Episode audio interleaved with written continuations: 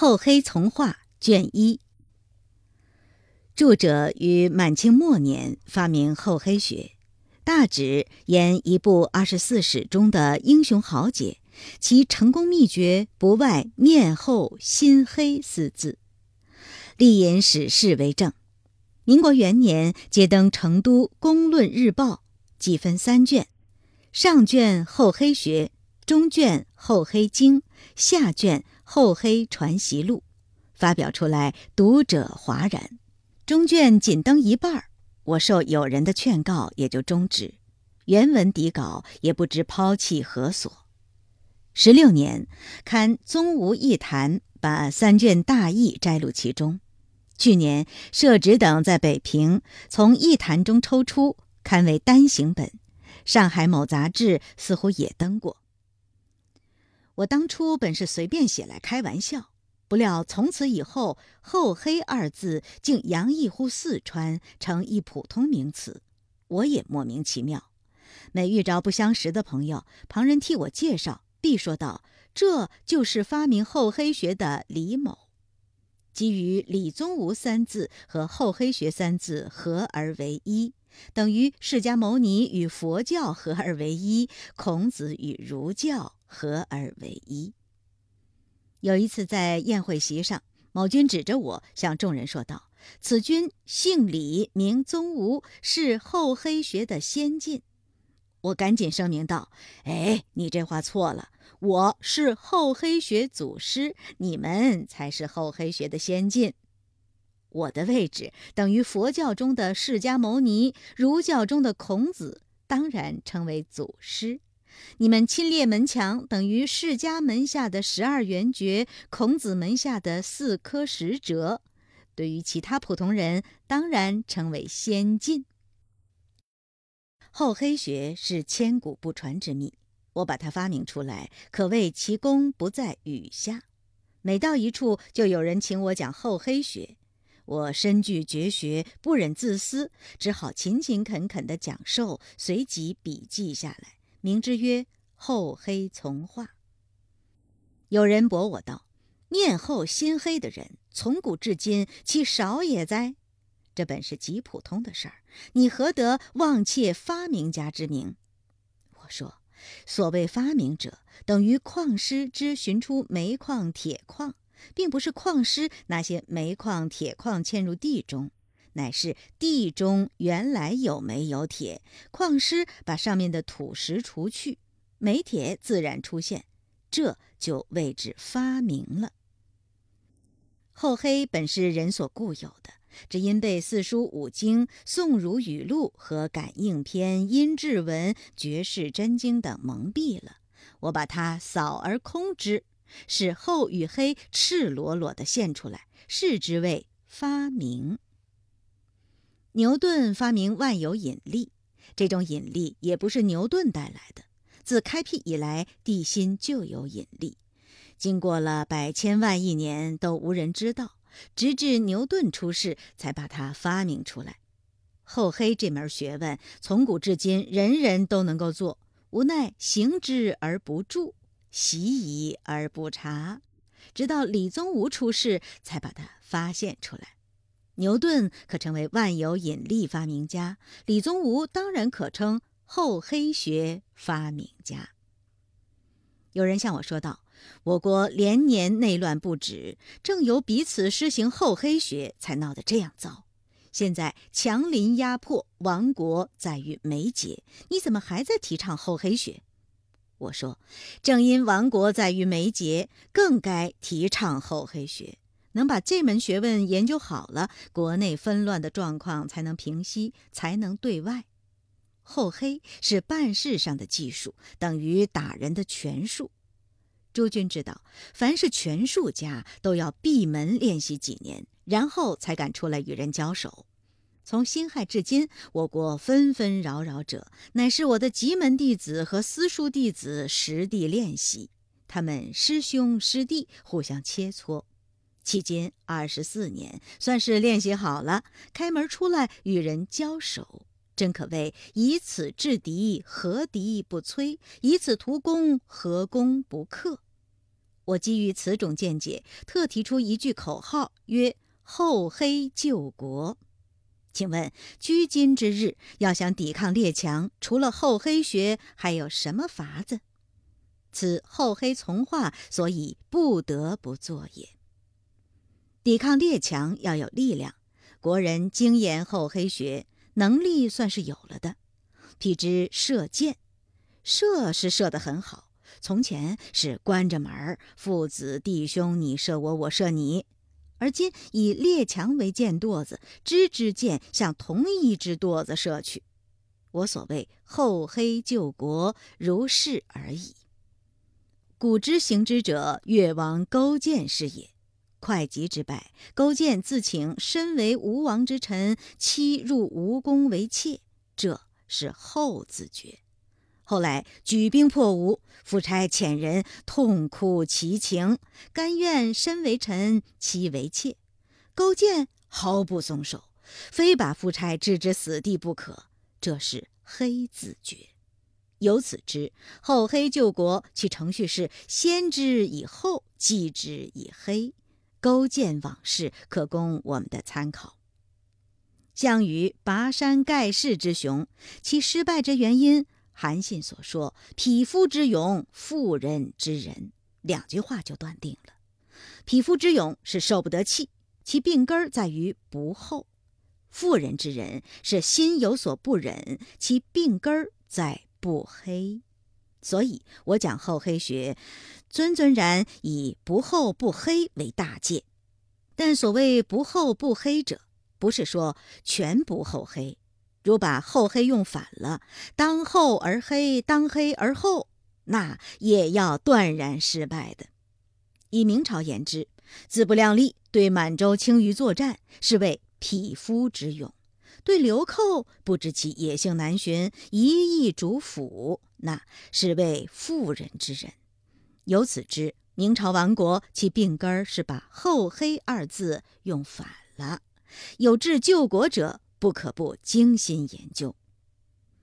我国现在内忧外患，其情形很与明朝相类，强邻压境，孰思神处，不悻悻然与之角力，以匹夫之勇为戒。明朝外患愈急迫，内部党争越激烈。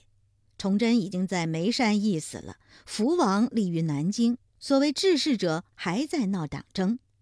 福王被满清活捉去了，府立唐王、贵王、鲁王的志士还在闹党争。我国尔来则不然，外患越紧迫，内部党争越消灭，许多兵戎相见的人而今欢聚一堂。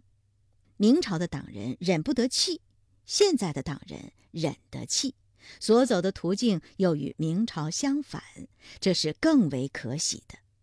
厚黑先生曰。知明朝之所以亡，则知民国之所以兴矣。我希望有志救国者，把我发明的厚黑史观仔细研究。昨日我回到寓所，见客厅中坐一个很熟的朋友，一见面就说道：“你怎么又在报上讲厚黑学？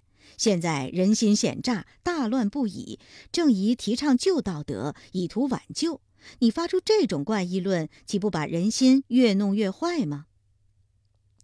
我说你也太过虑了。于是我把全部的思想原原本本说与他听，直谈到二更，他欢然而去，说道：“像这样说来，你简直是孔子信徒，厚黑学简直是救济世道人心的妙药。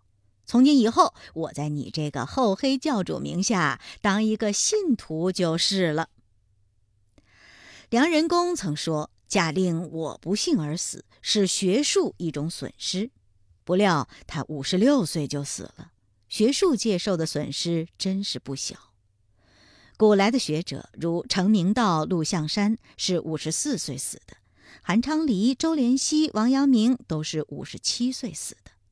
鄙人在厚黑界的位置，自信不在梁、城、陆、韩、周王之下。讲到年龄，已经有韩、周、王三人的高寿，要喊梁、成、陆为老弟。所虑者，万一我一命呜呼，则是曹操、刘备诸圣人相传之心法自我而绝，厚黑界受的损失还可计算吗？所以我急急惶惶地写文字，于起号厚黑哉？与不得已也。马克思发明唯物史观，我发明厚黑史观。用厚黑史观去读二十四史，则成败兴衰了如指掌；用厚黑史观去考察社会，则牛渚然息，百怪毕现。我们又可用厚黑史观攻击达尔文强权竞争的说法，使迷信武力的人失去理论上的立场。我希望阅者耐心读去，不可先存一个心说厚黑学是诱惑人心的东西，更不可先存一个成见说马克思、达尔文是西洋圣人，李宗吾是中国坏人。从古至今，断没有中国人的说法会胜过西洋人的。如果你心中是这样想的，就请你每日读《华西副刊》的时候，看见“厚黑从化”一栏，就闭目不视，免得把你诱坏。有天我去会一个朋友，他是讲宋学的先生，一见我就说我不该讲厚黑学。我因他是个愚儒，不肯申辩，婉辞称谢。殊知他越说越高兴，简直带出训斥的口吻来了。我气他不过，说道：“你自称孔子之徒，据我看来，只算是孔子之奴，够不上称孔子之徒。何以言之呢？你们讲宋学的人，神龛上供的是天地君亲师之位，你既尊孔子为师，则师徒由父子，也可说等于君臣。古云：视父母即见。”又云：“事君有饭而无饮，你为什么不以事君父之礼事孔子？明知孔子的学说有许多地方对于现在不适用，不敢有所修正，正是邪臣媚子之所为，非孔子家奴而何？古今够得上称孔子之徒者，孟子一人而已。孔子曰：‘我战则克。’”孟子则曰：“善战者服上刑。”依孟子的说法，孔子是该处以枪毙的。孟子曰：“仲尼之徒，无道还文之师者。”又把管仲说得极不堪，曰：“功烈如彼，其卑也。”而《论语》上明明在，孔子曰：“齐桓公正而不轨。”又曰：“桓公九合诸侯，不以兵车管仲之力也。”如其人，如其人。又曰：管仲向桓公，霸诸侯，一匡天下，民到于今，受其赐，威管仲，吾其披发左衽矣。孟子的话，岂不显与孔子冲突吗？孔子修《春秋》，以尊周为主，称周王曰天王。孟子游说诸侯，一则曰：地方百里而可以望。再则曰：“大国五年，小国七年，必为政于天下。未知置周王于何地？岂非恐教叛徒呢？”而其自称则曰：“乃所愿，则学孔子也。”孟子对孔子是脱了奴性的，故可谓之曰孔子之徒。汉宋诸儒皆孔子之奴也。至于你嘛，满口成朱。对于宋儒，明知其有错误，不敢有所纠正，反趋之为弊，直是家奴之奴，称曰孔子之奴，犹未免过誉。说罢，彼此不欢而散。乐者须知，世间主人的话好说，家奴的话不好说，家奴之奴更难得说。中国纷纷不疑者，孔子家奴为之也。达尔文家奴为之也，与主人何由？我不知有孔子学说，更不知有；我不知有孔子学说，更不知有马克思学说和达尔文学说。我只知有厚黑学而已。问厚黑学何用？曰：用以抵抗列强。我敢以厚黑教主之资格，向四万万人宣言曰。勾践何人也？于何人也？凡我同志，快快的厚黑起来！何者是同志？心思财力用于抵抗列强者，即是同志。何者是一党？心思财力用于清献本国人者，即是一党。从前张献忠记梓潼文昌帝君文曰：“你姓张，老子也姓张，咱与你连宗吧。”我想，孔子在天之灵见了我的宣言，一定说：“咱讲内诸夏，外夷狄；你讲内中国，外列强，咱与你联合吧。”梁任公曰。读《春秋》当如读《楚辞》，其辞则美人香草，其意则灵修也；其辞则齐桓晋文，其意则肃王之也。呜呼！知此者可以读厚黑学矣。其辞则曹操刘备，其意则十年爪吴之勾践，八年血战之华盛顿也。施法曹操刘备者，施法厚黑之技术；治曹刘之目的为何？不必深问。私意也，恨不得起人功于九原，而易于讨论之。